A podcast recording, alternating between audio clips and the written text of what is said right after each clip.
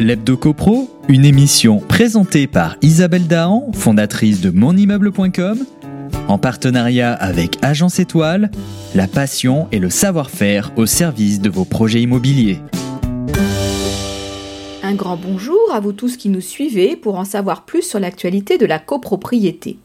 Aujourd'hui, je vais vous parler du jugement d'une affaire censurée en cours d'appel et qui a fait l'objet d'une jurisprudence. En effet, la Cour de cassation a considéré que le syndic n'a pas à être autorisé par l'Assemblée générale des copropriétaires pour défendre à l'action introduite à l'encontre du syndicat et former une demande en garantie contre l'assureur de la copropriété. Alors de quoi s'agit-il? Le propriétaire de deux appartements situés sous une toiture terrasse, se plaignant d'infiltration, assigne en paiement de dommages intérêts le syndicat des copropriétaires. Celui-ci appelle en garantie son assureur ainsi que la société d'étanchéité ayant effectué l'isolation du bâtiment. Il s'avère que cette société a été placée en liquidation judiciaire en cours d'instance. Si l'on s'en tient aux articles du Code de commerce, les juges ont dans un premier temps estimé que du fait de sa liquidation judiciaire, aucune condamnation ne pouvait intervenir à l'encontre de la société d'isolation. La demande en garantie dirigée contre elle devait donc être déclarée irrecevable. En effet, les juges rappellent qu'il résulte de ces articles que, dès l'ouverture de la procédure de liquidation judiciaire, les instances en cours sont interrompues jusqu'à ce que le créancier poursuivant ait procédé à la déclaration de créance.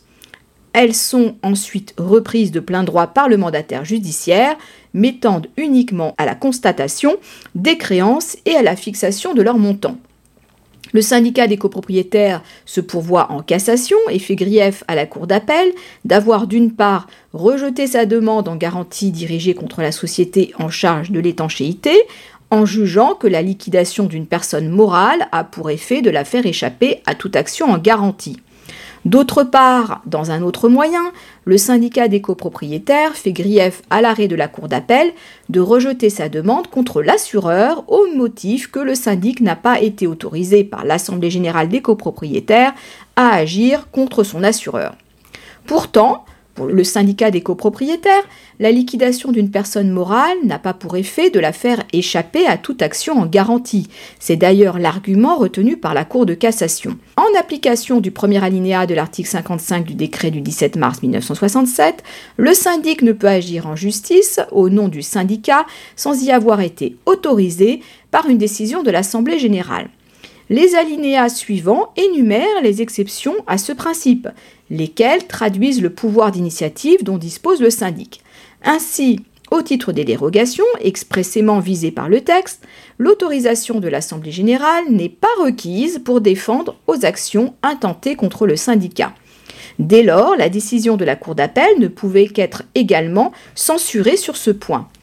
À l'occasion de cet arrêt, la Cour de cassation rappelle une jurisprudence constante selon laquelle l'autorisation des copropriétaires n'est pas nécessaire dans une action dans laquelle le syndicat des copropriétaires appelle en garantie son assureur dès lors que le syndicat agit comme défendeur à l'action formée contre lui. On se retrouve lundi prochain pour notre chronique HebdoCopro. D'ici là, portez-vous bien et continuez de nous suivre sur monimmeuble.com.